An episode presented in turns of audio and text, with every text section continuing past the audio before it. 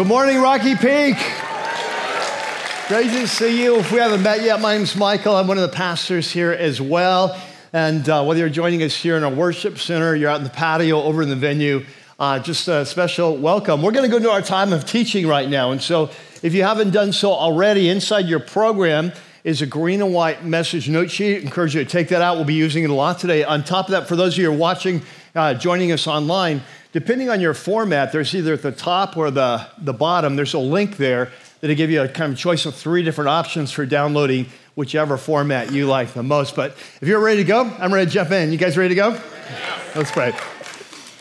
Well, Father, we're just excited to be here on Resurrection Sunday. Uh, this day when the history of the human race changed forever. This weekend, which is a pivot point for before and after, all that came before, all that comes after. And and Father, we know that this, this is a pivot point, um, not only for our race, but, but when we come to the, of the conviction about who you are and what you did on this weekend, it becomes a pivot point for our life. We move from death to life. And so, Lord, as we look at the kind of the evidence for your resurrection today and the implications for our lives, we pray that you would come by the power of your Spirit, you'd open our eyes. Or we acknowledge just what your word says that one plants, another waters, but it's only God that gives the growth. Father, we acknowledge that we can go over your word, but it's, it's when you come by the power of your spirit and open our eyes that things happen. And so we just invite you to come as a church. We invite you to come not only here, but for those watching online, your spirit would hover over this place. And by the power of your spirit, you would speak, you'd teach, you'd open eyes, you transform our lives. And we pray that in Jesus' name, Amen.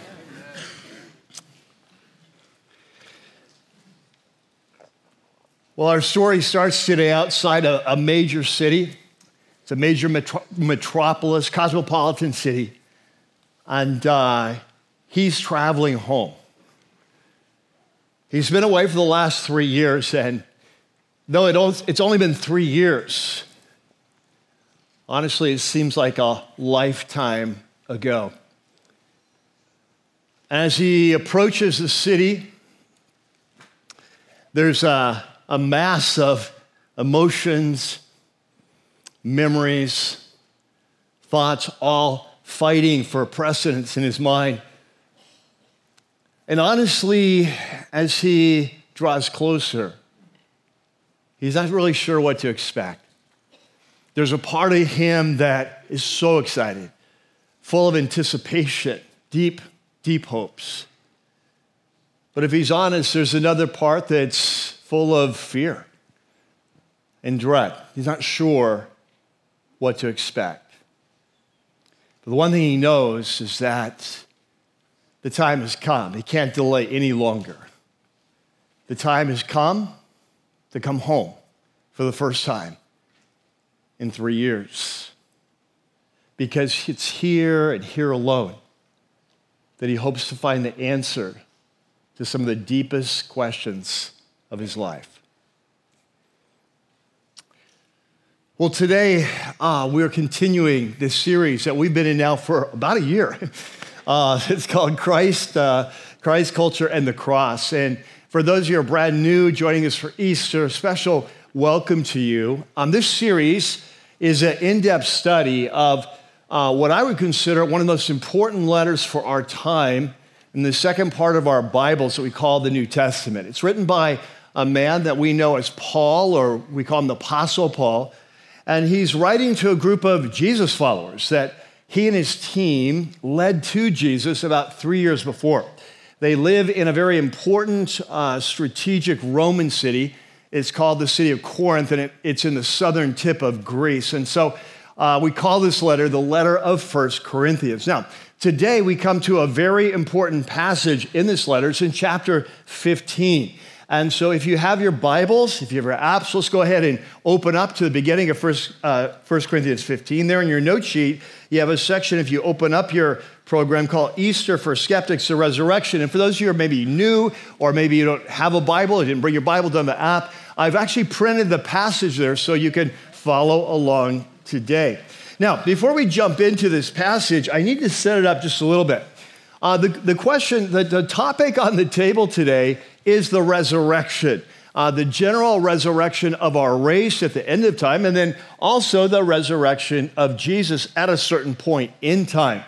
And the question, of course, is why is Paul bringing up this topic? Uh, he's writing, after all, to Christians who have come to Jesus about three years before. But the reality is, is that these Christians who live in Corinth, they, they live in the midst of uh, a kind of a culture, kind of a Greco Roman culture, where almost everyone believes in life after death. Uh, what we call the immortality of the soul, but, but uh, almost no one believes in a resurrection from the dead, a physical resurrection of the dead from the end of time. And so, so because of this cultural pressure, there are some of the members of the church of Corinth who are actually beginning to question the, this concept of resurrection, a physical resurrection at the end of time. And so, what Paul's doing today is he's going to go back and say, hey, th- this is part of the core message of Jesus. And so, how can you be asking that question? Uh, don't you understand what the resurrection of Jesus means? And so in chapter uh, 15 and verse 1, we'll pick it up there, uh, Paul uh, says, Now, brothers and sisters, I want to remind you. So this is something that they know. He shared with them three years before. Uh, he said, I want to remind you of the what? The gospel, okay? And so, uh, so the, the word gospel in Greek is literally the word that says good news.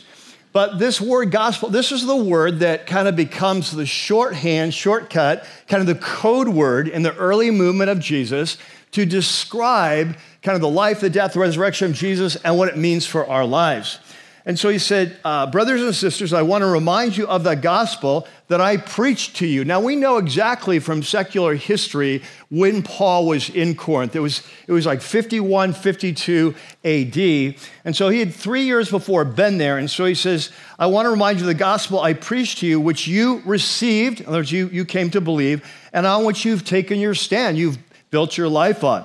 He says, By this gospel, you are what? saved. And so saved is sort of the New Testament word that we're, we're saved from kind of uh, the wrath or the judgment of God at the end of time, but it's something that happens now that transforms our life in the here and now as well. And so he says that um, by this gospel you are saved. He says, of course, this is assuming that you hold firmly to the word I preach to you, like you, you continue to believe. Otherwise, you've believed in vain. And so he says, For what I received, I pass on to you. Now, uh, I want you to take your pen or a highlighter. I want you to underline or highlight those words received and passed on.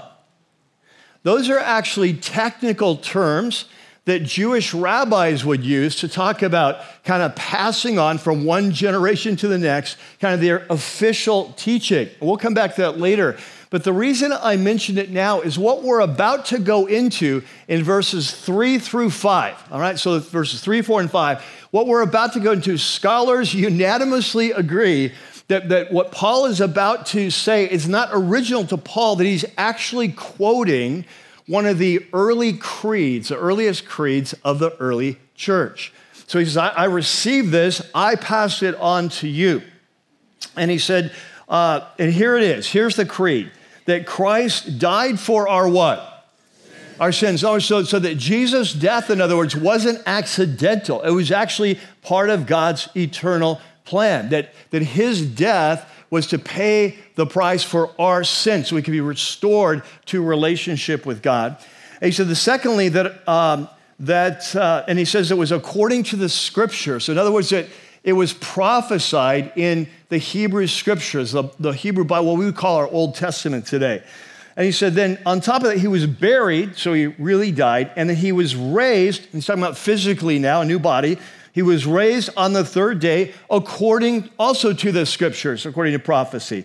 And then that he appeared to Cephas. So Cephas is the Jewish name for Peter. We know him as the Apostle Peter. He was the leader of the band of 12, the first 12 disciples. So he said that he appeared to Cephas or Peter and then to the 12, the rest of the apostles. And, and so that ends the creed. All right, the, the creed starts at verse 3 and verse 5. Now, Paul's going to add some other uh, kind of eyewitness testimony about the resurrection of Jesus. So he said, after that, he appeared to more than 500 of the brothers and sisters at the same time and most of whom are still alive. I mean, you can go ask them. I said, those some have fallen asleep, um, which is a euphemism for death. Um, I often think of this when I think of being in church. But anyway, uh, verse 7 is like, is that guy alive or is he sleeping? No, okay. So he says, then he appeared to James. So James is the brother of Jesus. He's one of the younger brothers. He grew up with Jesus. We know from other passages that, that when Jesus was alive and teaching, he didn't buy into the fact that he was the Messiah. But after the resurrection, he actually met Jesus in his new body, and that convinced him. And so he went on to become one of the key leaders in the early movement of Jesus. In fact, he went on to become the top leader in the church of Jerusalem. And at the end of his life, he would be given his life. He'd be thrown off a cliff, uh, a high point in Jerusalem, to give his life for Jesus, right? So he said he appeared to uh, uh, in verse 7, he appeared to James and then to all the rest of the apostles. And he said, And last of all, he appeared to me, catch this, as to one abnormally born. So, what's he talking about? Well, we'll talk about this later. But virtually all scholars, and I'll talk later about what I mean by scholars, but virtually all scholars agree that the Apostle Paul uh, was one of the, the, the earliest and most violent persecutors of the movement of Jesus. And he was so passionate about this, he would actually go, he's like a spiritual bounty hunter.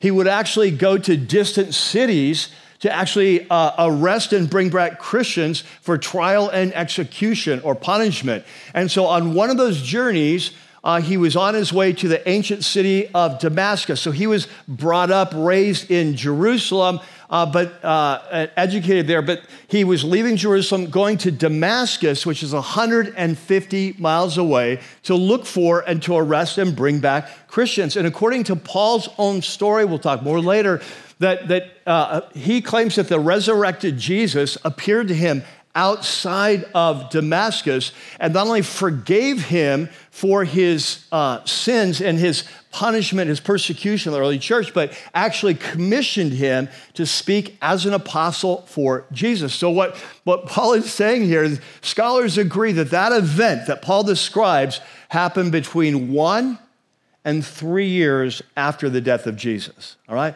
So, so what Paul is claiming is everyone else got to see Jesus within a month and a half.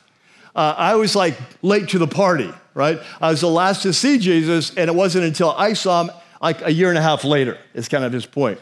All right? Now, let's skip down to verse uh, 11. So he says, whether it's they, these other apostles, or it's I, uh, this is what we preach that Christ died for our sins, he was buried, he rose on the third day. Um, and he said, and that's what you believe, right? So, so this has all been laying a groundwork now for dealing with this current issue that's coming up in Corinth. He said, hey, remember what the gospel is? When I was there, we shared this. He said, verse, if we go to verse 11, he says, but if it's preached that Christ, and remember, Christ is the Greek, uh, Greek word for Messiah. It's the same as the Hebrew word for Messiah. He said, if, if it's preached that Messiah has been raised from the dead, I mean, if that's part of our core creedal gospel, then how can some of you there in the church of Corinth, notice it's not all of them, but some of you say that there is no resurrection from the dead at the end of time. There's no physical resurrection. How can any of you be saying that? He says, if there is no resurrection from the dead categorically, then not even the Messiah has been raised. And he says, and here's what that means. And if the Messiah has not been raised, right, physically from the dead, then our preaching is useless. And so is your faith. And in verse 17, he says, And if Christ has not been raised, your faith is what? Futile. And you are still in your sins. Why? Because the death of Jesus was for the sins of our race. And it was the fact that he was raised that proved that his death had covered the sins, and therefore he had a right to be raised. And so he said, if this didn't happen, your faith is futile, you're still in your sins. There's, there, there's, there's no one to, to bridge the gap between you and God. And in verse 8, 19, he says, if, this, if it's for this life, we have hope in Christ only. We are the people to be what? Let's say it together. The people to be what? most pitied. Now, here's, I want you to catch this. What Paul is saying is that this, this message of Jesus, his life, his death, and, and uh, resurrection, what we now know is like Christianity. He says if you compare Christianity to a building, the resurrection is the foundation. And if you take away the foundation, the whole building falls apart. It's a house of cards. Everything, everything depends on the resurrection of Jesus.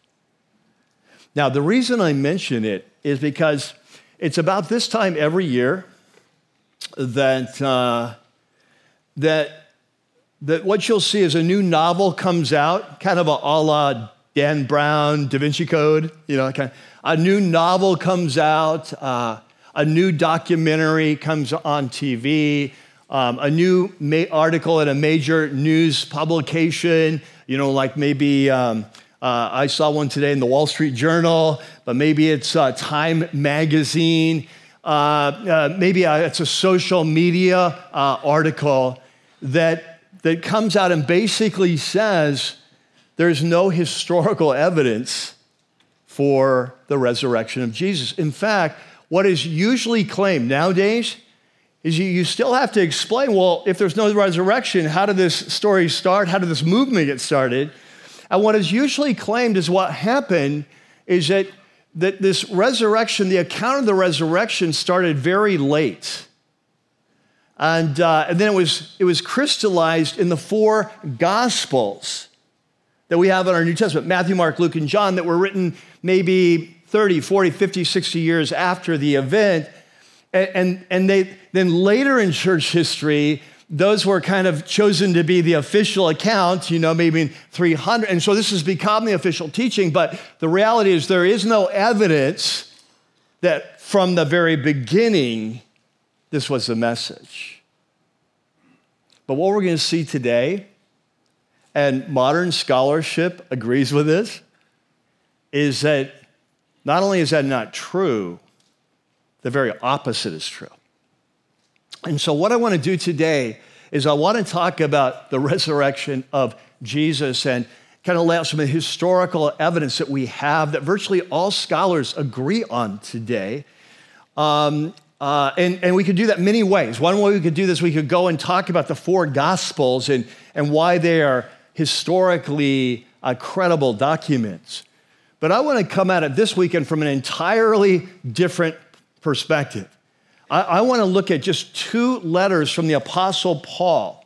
The first is this letter here that we're looking at. And you may not know this, but did you know that in 1 Corinthians 15, what we just read, this is the first and earliest document we have about the resurrection of Jesus? A lot of people don't know this. A lot of people think that because our New Testaments start with Matthew, Mark, and Luke, John, they're the earliest, but they're not. This was written in about the year 55 AD, before any of them were written. And so, what we're going to do today is look at the, the evidence for the resurrection and that the early church, this was part of their initial message, not from the Gospels. We're going to look at it from this letter from the Apostle Paul in one other letter from the Apostle Paul. Now, there in your note sheet, you have a section called Easter for Skeptics, the life and letters of Paul. Now, before I jump in and begin to lay out this evidence, I need to talk to you today what I mean when I'll use the phrase many times the vast majority of New Testament scholars and historians. Many people don't know this. I'm sure this will be a surprise to, to many of you. But if you talk about kind of New Testament uh, scholars and historians, kind of worldwide, did you know the vast majority of them are not followers of Jesus? And you may not know that, but when I talk about New Testament scholars today, I'm talking about men and women who have earned their doctorate, their higher level PhDs in the field of New Testament studies, in the life of Jesus, the early church, and so on. And, and so, but they're, they're not believers in Jesus. This is just their chosen field of study, like other scholars might, might study ancient Rome, or like other scholars might, um, that might focus in on 20th century Chinese history, or another one, maybe medieval Europe, or something like that. So these are, these are men and women who are kind of studying the evidence, uh, but they're not believers. Now, of course, there are many New Testament scholars and historians who do believe in Jesus based on the evidence we're going to be looking at today, but they would be a minority worldwide. So you say, hey, who are who's kind of leaders at Cambridge and Oxford and uh, Duke and so on? Are you with me? So I want you to be clear in that. That when I lay out this evidence today for the the resurrection of Jesus as part of the initial message, I, am not just saying, hey, Bible believing scholars, I'm talking about the gamut, right? And that's going to be important, right? So, so let's talk about the life and letters of Paul and how this kind of how how these these letters of Paul give historical evidence for the early teaching of the resurrection. So there in your note sheet, you've got a couple bullets, and the first one is uh, kind of Paul's letters. We're going to start in reverse order, all right? So I, I just want to make a point out four facts about Paul's letters. Okay? Fact number one uh, the first fact is that when it comes to Paul's letter, virtually all scholars of all stripes agree that at least six of Paul's letters, in the New Testament there are 13, but all scholars that believe in Jesus or not, they would agree that at least six of the 13 are authentic. All right? Number two, the second fact is that of these six, two of those letters are the letters we're going to be looking at today. The first is First Corinthians, the second is the letter of Galatians. The third thing that they would all agree virtually all scholars agree on this, is that that the Apostle Paul is a credible historical witness. That if you put him on the stand, they don't, they don't believe his message, but they believe what he's telling them happened to him. That he's a historical, uh, a credible, you put him on the witness stand, that you actually, we have good, uh, that he's considered a reliable witness, right, by scholars of all stripes. And number four, the fourth thing I want to point out is that this letter that we just read, 1 Corinthians 15, that virtually all scholars would agree with what I told you earlier, the verses 3 through 5, that creed, that Paul was not writing that, that he was quoting that. That this is one of the early creeds, one of the earliest creeds of the early church. Now, before we leave this bullet about the letters of Paul, I, I want to talk a little bit about the importance of creeds. So, uh, again, virtually all scholars agree this that, that in the New Testament, that in many of Paul's letters and letters of some of the other authors, that they will, they will cite certain creeds. And these creeds, like the one we just read today, these creeds, of course, are much earlier than the documents that they're included in. They're, they're reciting information that is standardized information. Um, this is what Paul, and this is what Paul said about it. Remember, I had you underline those words that he received and passed on.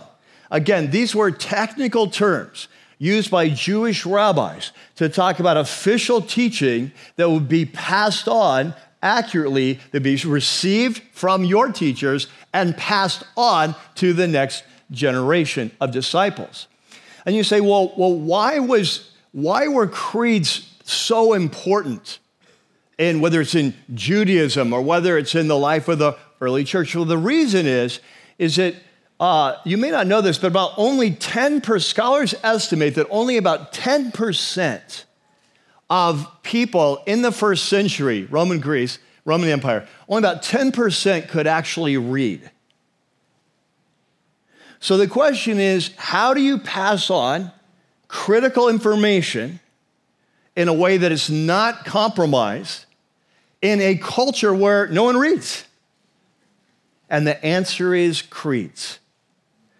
Creeds were carefully crafted to, to kind of summarize key official teaching. They would be received and then passed on. And you say, how effective was this? Extremely. Let me give you an example, but uh, uh I'm not going to sort of show of hands here, but, but if I were to ask you, like, how many of you think you could, could kind of tell me, kind of list out for me the ABCs of the English language, you know, kind of the, the letters in, in order? Chances are that pretty much all of you, maybe, maybe not some, I'm looking at some of you, but uh, I'm thinking that pretty much like all of us could say, Yeah, I'm confident we can do that. And I'd say, Okay, do it. And you know what you would do?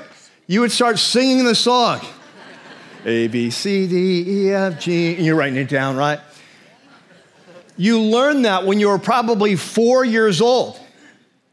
And yet now you're an adult, you haven't thought about that in years, and yet the moment I ask you, you can recite it. That's the power of creeds. Short statement, summarize the core message.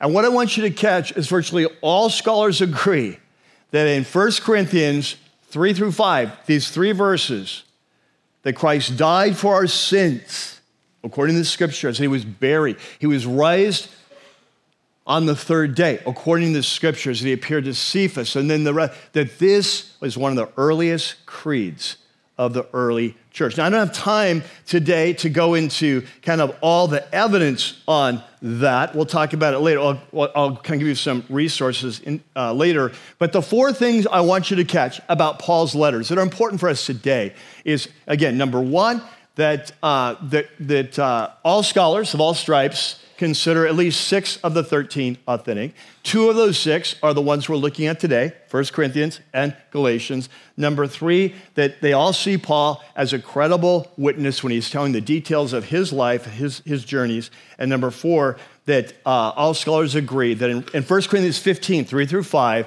that is one of the earliest creeds of the early church. All right, that's all we need for now. Let's move on. Let's talk about Paul's life, right? So we already talked about this. Scholars all agree that when Paul tells you the story of his life, kind of his travels, that it's accurate, it's, it's reliable historical information.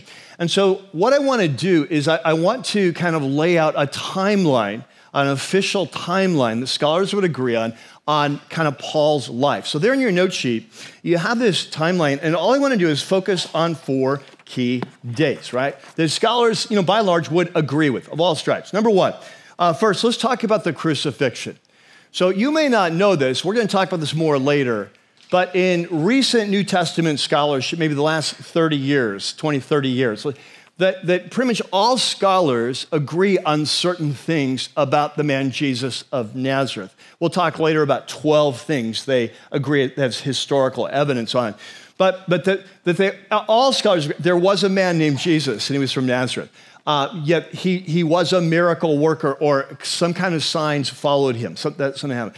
Uh, number three, that yes, he was crucified by Rome for high treason. And yes, um, that, uh, uh, that he um, was, was buried and really killed, right? So everyone's going to agree on that. And the question is, well, when did that happen? And the vast majority of scholars would say the date for that is 30 AD. All right, so that's, that's the first date. Second date is the day 32 AD. This is a date when most scholars would, would put uh, down for Paul's conversion. So we talked about this that the Apostle Paul, persecutor turns uh, promoter, apostle of Jesus, uh, because of this uh, experience that he claimed to be his, uh, uh, encounter with the resurrected Jesus in his new body. And uh, so, so, so scholars would place that between one to three years after the resurrection or after the crucifixion. Right? And so I'm going to split the difference I'm going to say, well, let's call it two years.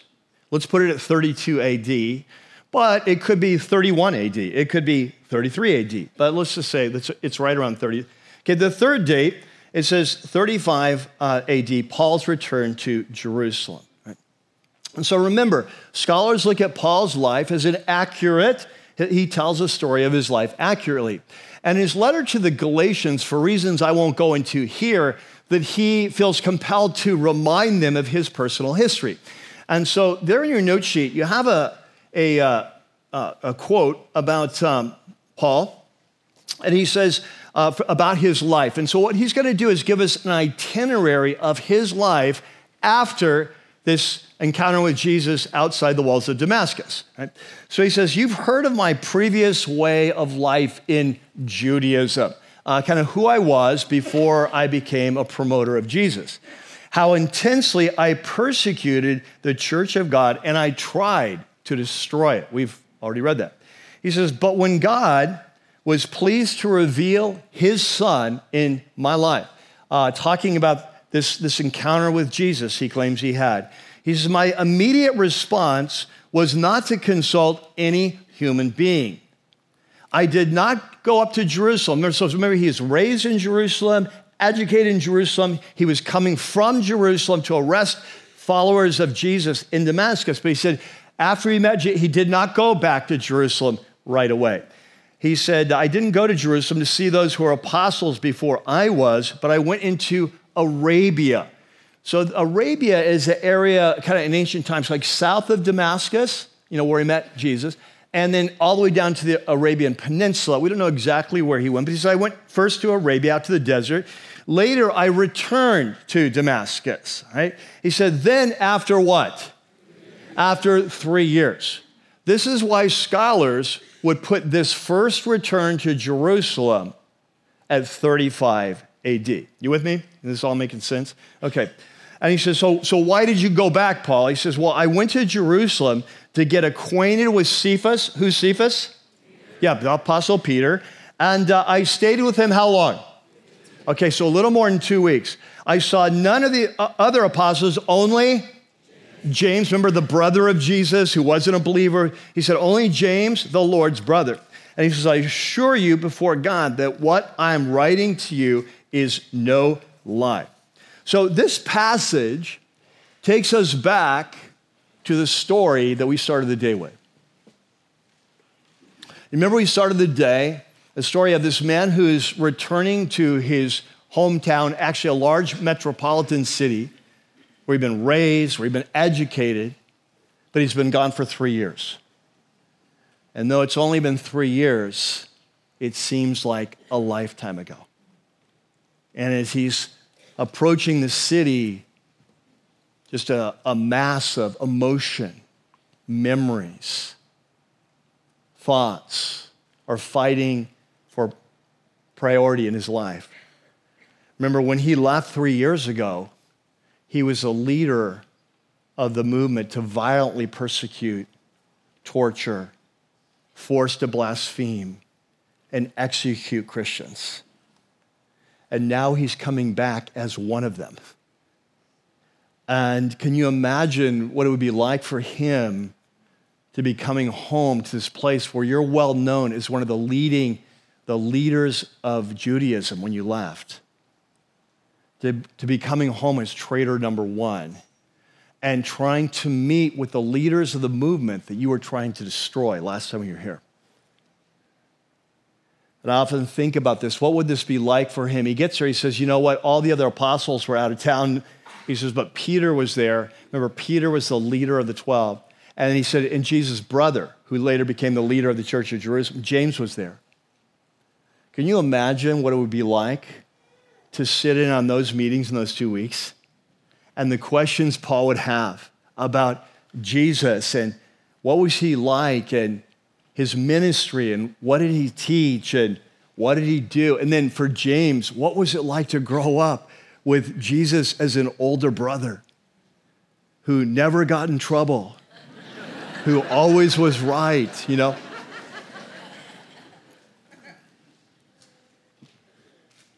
And you say, well, why is this such an important date on our timeline?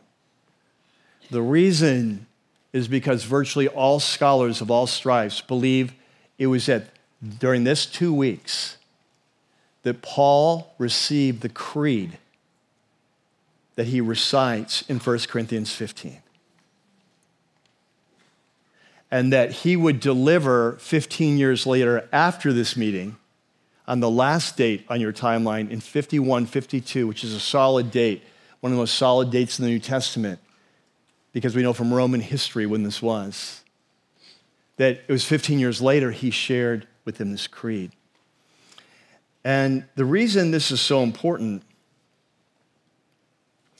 is that this is why the vast majority of scholars of all tri- types now that they will no longer say that the resurrection of Jesus was a teaching that slowly evolved over time because these people lived in a pre scientific age and they were open to supernatural. But now we know those kind of things can't happen, that that virtually the vast majority of New Testament scholars, no matter what they believe, will no longer claim that. What they will agree with is that the teaching of Jesus, or the teaching about the resurrection of Jesus, which was encapsulated in this carefully constructed creed, goes back to the earliest days of the movement of Jesus. Now, just because of the limits of time, I've had to do sort of a quick flyby on this evidence and on this argument. The whole point is that what is often claimed that this developed over time, there, there's, no, there's no basis. For, in fact, it's exactly the opposite. Um, and, I, and I'd love to lay out more evidence, but we don't really have time. So, for those of you who are interested or want to research this more, I've put there on your note sheet there's a couple books by a New Testament scholar named Gary Habermas, who he lays out how this whole evidence uh, figures out. And, and the first one, if you look on the, if the first one there is, is actually not, it's a book, but it's actually not a normal book. It's actually the transcript, very simple transcript of a six part series, a documentary where Gary is interviewed on this information. The second book is a more academic book, a more scholarly book that lays out kind of why New Testament scholars of all stripes believe this today. And if you turn to the very back of your note sheet, you'll see a little QR code. And if you were to scan that, uh, it, would, it would not only give you links to these two books, but also some other books about that give evidence for the resurrection of Jesus or the reasonableness, the reasonableness of Christianity. Right? But we're not done with evidence. We'll come back for that in a minute. But I want to change gears right now, and I want to go to that last section of your note sheet that says Easter for skeptics, the key question. And on this Easter weekend, here, here's a question that I have for you is that, that how will you respond to the resurrection? You know, today I've been laying out the evidence for the, the teaching of the early church. From the very beginning, that they taught the resurrection. The whole church was built on this. And so the, the common claim of whether it's the novels or TV documentaries, like this developed over time, is just, is just universally by top scholars of all stripes. Like that is not true. It came from the earliest days. And in fact, it's really interesting. If you were to go back, say, 50 years in time, even with New Testament scholars, there would be many New Testament scholars who would say, No, I don't believe in the resurrection, and here's what I believe happened. And they would propose an alternate theory. Like if you go way back in time, maybe 50 years, there was a very famous book. Some of you may remember it. It was called The Passover Plot. And in this, this kind of book, this, this theory was proposed that, that Jesus sort of planned his own death and resurrection that, that what actually happened is that when he went to the cross, he took a drug so it would look like he had passed out. You know, he'd pass out, and it looked like he was dead, and then he'd be able to come back and kind of fulfill these messianic prophecies. That's pretty crazy, right? But it was very popular at the time. Similar theory would be that people, some scholars used to argue, well, what happened is that uh, kind of that Jesus was crucified, but in the cool of the tomb, that he, he, looked, he was in a coma, he revived and came and that's how these stories got started there's others who would say no i think what happened is that is that the disciples because of their deep grief they were so depressed that when they went on that sunday morning they got confused about where the tomb was and they went to the wrong one and it was empty and so they, they assumed that that's how the story got started others would say i think what happened is that maybe one had a one or more had a kind of visions or hallucinations of a risen jesus and that's what happened. But one by one, these theories have been struck down. And the reason is, in the last 40 or 50 years, like more and more evidence has come forward. We understand much more about ancient history. And, and for the most part, the New Testament scholars of all stripes will agree on, they don't believe in the resurrection, but they will agree on 12 historical facts about the life and death of Jesus. And there on your note sheet, I listed these 12 facts. Now, again, not, not, not all scholars would agree to all 12. They might give you four, they might give you six, but most would give you these 12. He says, so this is from Gary Habermas's book, the more academic one. And he says there are a minimum number of facts agreed upon uh, by practically all critical scholars. So, by critical, we don't mean negative. I mean like New Testament criticism, who, who kind of uh, uh, take, they, they approach it from an academic standpoint. He said, uh, whatever their school of thought, at least 12 separate facts are considered to be knowable history, like we would know about Julius Caesar or Caesar Augustus or someone else. So here they are. Jesus, number one, he died by crucifixion. No one denies that. Number two, he was buried. Number three, that his death caused the disciples to despair and lose hope, believing his life had ended. Everyone agrees on that. Uh, number four, he says, although not widely accepted. So he says, this one's a little of the 12, this one's a little bit, not, not everyone would agree with this one. Some would, some wouldn't. But he says, uh, many scholars hold that the tomb in which Jesus was buried was discovered to be empty a few days later. He says, critical scholars further agree that number five, the disciples had experiences that they believed were literal appearances of the risen Jesus. And because of these experiences, number six, they were transformed from doubters who were afraid to identify with Jesus. Remember how they all ran, Peter denied him, and so on, and they're hiding in the upper room. That they were transformed from doubters who were afraid to identify with Jesus to bold proclaimers of his death and resurrection. And number seven, they all agree that this message was the center of their preaching, this message of the resurrection. It didn't come late. They all agree. No, this was from the very start.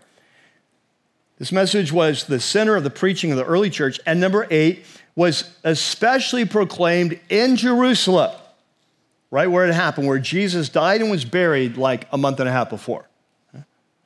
As a result of this teaching, the church was born and, uh, born and grew, 10, and was Sunday as the primary day of worship. Now, this is huge. Remember, these first disciples, they're all Jews. They've been worshiping on Saturday, on the Sabbath, their whole lives. This is the holy day. And yet, yet they all switch and very, very early on begin worshiping on Sunday due to the resurrection. He says, James, remember we talked about him, the brother of Jesus, who was a skeptic and then was converted.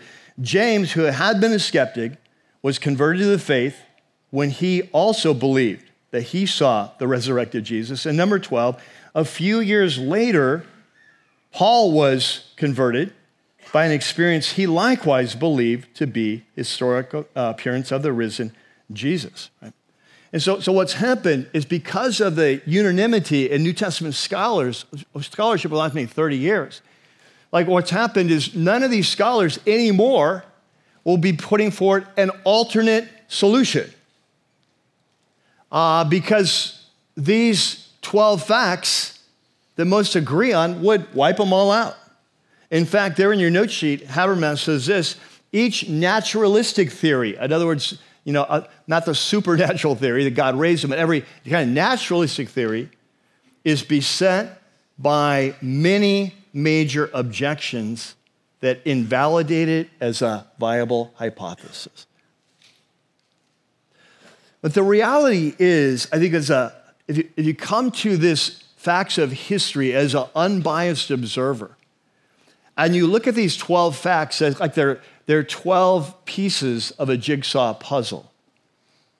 That when you put these 12 together, it, be, it paints an incredibly strong picture, a compelling evidence for the resurrection of Jesus. And you say, well, if that's true, then why don't most scholars believe it? Well, I'll tell you why. There, for most, it's one of two reasons, I think. Number one, these scholars uh, have a naturalistic worldview. In other words, they start the study with a conviction that there is no God and that everything that happens in creation has to be explained by natural causes. That, that, that's not, that's a a priori assumption. That's not based on evidence. And so when they come to the evidence, this is a crazy thing, the same evidence that causes them to say, yes, we believe these 12 things are historically true, the same evidence doesn't carry them on. Because there's an assumption that no, I know what it looks like, But we all know these kind of things can't happen. And I think the second reason, and this applies not only to scholars, it applies to all of us, is that the implications of the resurrection of Jesus are stunning. Like if he truly rose from the dead, it validates everything he claimed about himself, it validates everything he taught. And what it means is that Jesus is the Lord and King of all creation, and that one day we will stand before him and be judged for our lives. And there are many of us who don't want anyone telling us what to do. And so the implications for a scholar to change position, you lose all credibility, you lose, you, you may lose your job. But if you just look as an honest observer of these 12 facts, there is, catch this, in the scholarly community, by and large, the, the vast, there is no alternative explanation. It's like, well, we don't really know what happened. Uh, we know it couldn't be this because those kind of things don't happen. You know, all the evidence points like this, but, but we know that couldn't be. And, and so, having laid out that evidence, the question is how will each of us respond to the resurrection? And what the New Testament writers, what Jesus and these New Testament apostles who are eyewitnesses, what they're claiming is that what we decide about the evidence actually determines not only our life here and now, it, it determines our eternal destiny. Because the way this gospel story goes is that the, as a result of his resurrection, Jesus has ascended to be the top ruler of the cosmos, and then every one of us will one day go one on one with him and be judged for our lives. And uh, in fact, in Romans chapter 2, the Apostle Paul puts it like this, and this is one of the other six, uh, six letters everyone agrees on. He says, This will take place, he's talking about the judgment, on the day when God judges people's secrets about Jesus Christ, as my gospel declares. And so, what, what the New Testament proclaims is not only did Jesus die for our sins, and not only did he rise from the dead, but at the end of time, every one of us is going one on one with him. And this is why the message of Jesus, the life, the death, and resurrection, is called good news. Because the message is, is that none of us are going to live up to the standards of a holy God. And the good news is that God has made a way, sending his son to die for our sins so that our, our sins can be forgiven and that our relationship with God can be based not on our performance, but on His. And that God has made a way for us to be restored and renewed, forgiven, transformed here and now by the power of His resurrection to live the lives we were created to live, and that when He comes back at the end of time, that we will be restored and receive our new bodies that are just like his new body to live in the new creation. And that's why we call it good news. The question is how will you respond to the resurrection of Jesus? And of course, the implication, and we often miss it, is if Jesus truly rose from the dead, then it means he's alive today. And he is still changing lives with his resurrection power today. And so, as you reflect on this question, how will you respond to the resurrection? We want to share just a firsthand life story of someone in our church who experienced the resurrection life of Jesus just a year and a half ago. Let's, let's call our attention to the screens.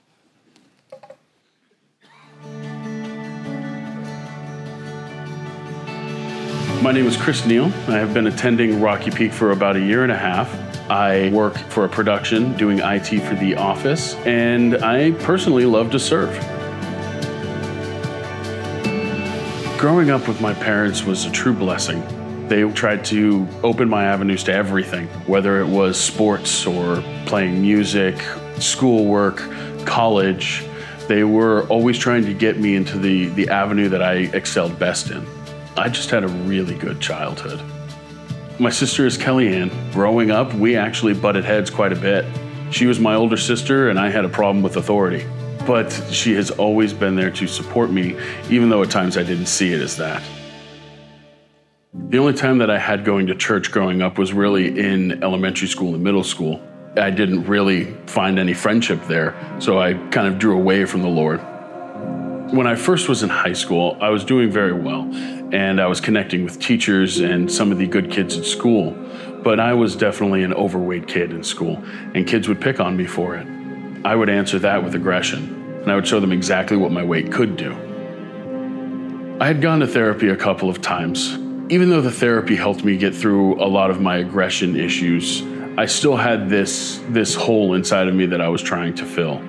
I started filling it with friends and the people around me. And in order to fit in with those friends, I had to do what they did.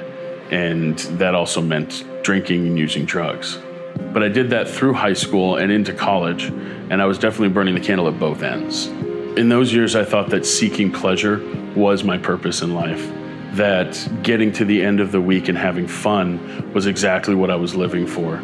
I was walking through life like everything was cupcakes and rainbows, that things were all good, but really deep down it wasn't. I was still trying to find something to fill this hole inside me. And then the pandemic came. I know that the pandemic is terrible on many levels, but for me, it allowed me to stay home and drink anytime I wanted. At one point, I was drinking a bottle and a half of whiskey a day.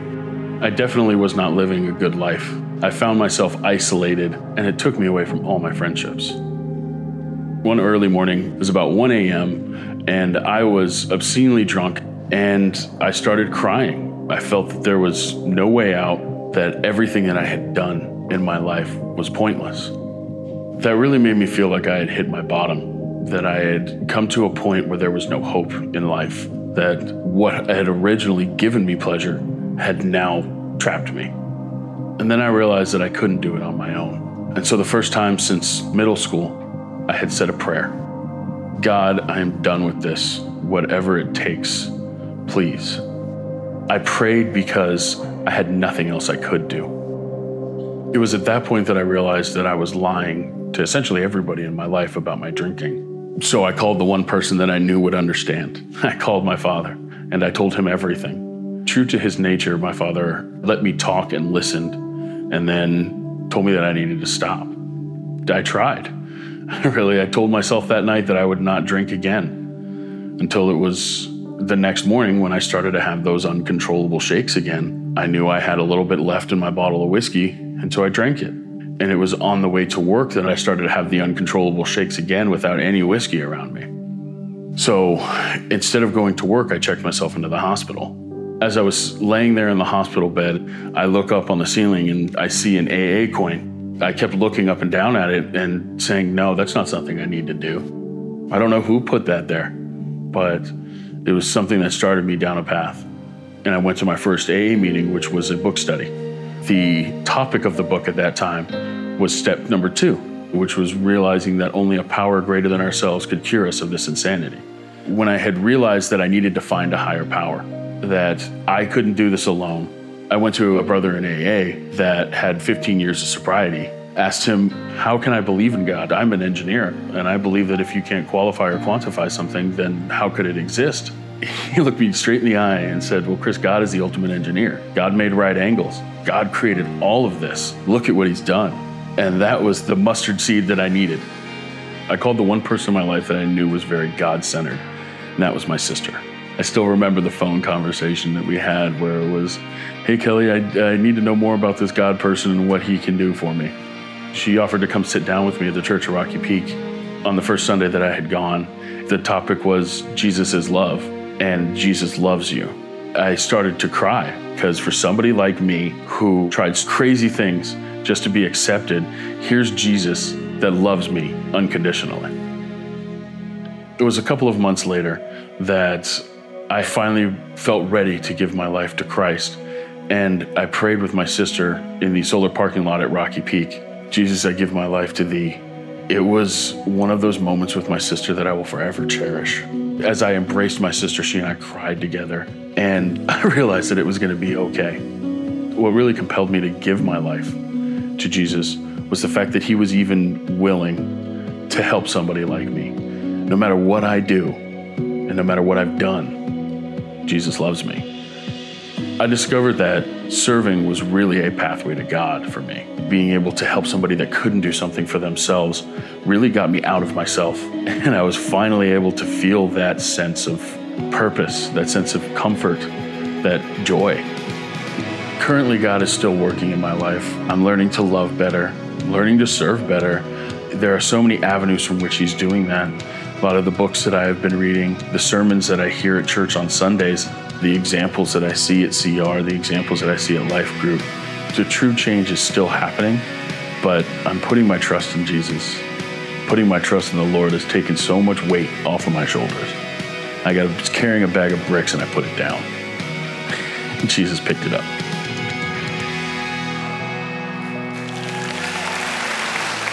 Let's pray together.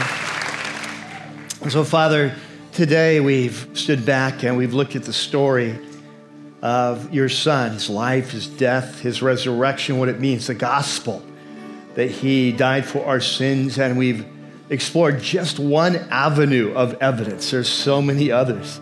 We could have talked about the reliability of the gospel documents and how they compare to the historicity, the reliability of any other ancient documents, and how they're just like to the nth power more reliable. We could have come at this from so many different ways, but we look at this through the writings of the one you appeared to on the road to Damascus, changed him from a violent persecutor to an apostle overnight. And Father, we each have to respond to this gospel, to this evidence for the resurrection. Lord, in, your, in his letter to the Romans, Paul says that your son was born according to the line of David according to his human nature, but he was declared with power to be the Son of God by his resurrection from the dead. And so, Father, we pray that as we reflect on that evidence, that you'll be leading us and guiding us. And while our heads are bowed and our eyes are closed, I want to talk to, to different, different groups here. Maybe you're a skeptic. You came today invited by a friend or because you had to with relatives or whatever the case might be, but you find yourself here and you entered as a skeptic. I guess the question for you is well, how will you respond to this evidence? Because the claim of Jesus, the claim of the New Testament, is your eternal destiny, not to speak of your life here and now, rests upon how you respond. Some of us here came in, we would, be, we would call ourselves followers of Jesus or believers. We would identify Yet the reality is we've not been listening to Jesus. We've not been following him. We've not been living the new resurrection life that we've been off in a distant, distant land like the prodigal. It's time for us to come home. For some of us here that are, are in that skeptical place, today may not be your day to say yes to Jesus. You may be like Chris in the video that he said it took a couple months before he was ready to do that. And today may be your, your first step in that journey that as you've heard the evidence, you sense something pulling you. And your, your first step is to say, I'm going to go out, I'm going to click on one of those links, I'm going to get those books, I'm going to see it for myself, I'm going to, I'm going to do the research. One of the most beautiful things about Christianity is it never asks us to take a step of faith on blind, like blind faith. It's not, it's not the, it's often represented that way, but it's actually the opposite. I was thinking last night at this point in the service about the account of the resurrection in John's gospel, how Jesus appeared to them and they, none of them believed at first. They, they didn't have any category for a resurrection in their brains. But he showed them his hands, he showed them his feet, he ate with them, he gave them what Luke would later call many convincing proofs that he, it was him and he was alive. Then I think of a week later, the one disciple who wasn't there, Thomas, and when he came back, he had made the statement that unless I see him with my own eyes, unless I can put my fingers in the nail prints in his hand, the scars, unless I see the, the, the wound in his side, I'll never believe. And when Jesus came a week later, he didn't rebuke Thomas, he just offered him the evidence. And so following Jesus is never something we do like a blind step of faith, it's based on evidence. Maybe you're not ready, you just need more evidence, and you need to start searching that out. But my hunch is that for some of us here today, maybe those online, maybe those over in one of our venues, that today is your day. You sense that Jesus is alive and you sense that the story is true and you're sick of the life you have and you want to you want a new life, a resurrection life. And today's your day. And for those of you who are in that boat, I want to lead you in a very simple prayer. I want to encourage you to pray it underneath your breath, maybe in your brain. But what I know is if you're sincere, that God will hear. And today is, is going to be your resurrection day. And so I want to lead you in a very simple prayer. Invite you to pray with me. Dear Jesus, I ask you into my life. I bow my knee before you as my Lord, the leader of my life and as my Savior.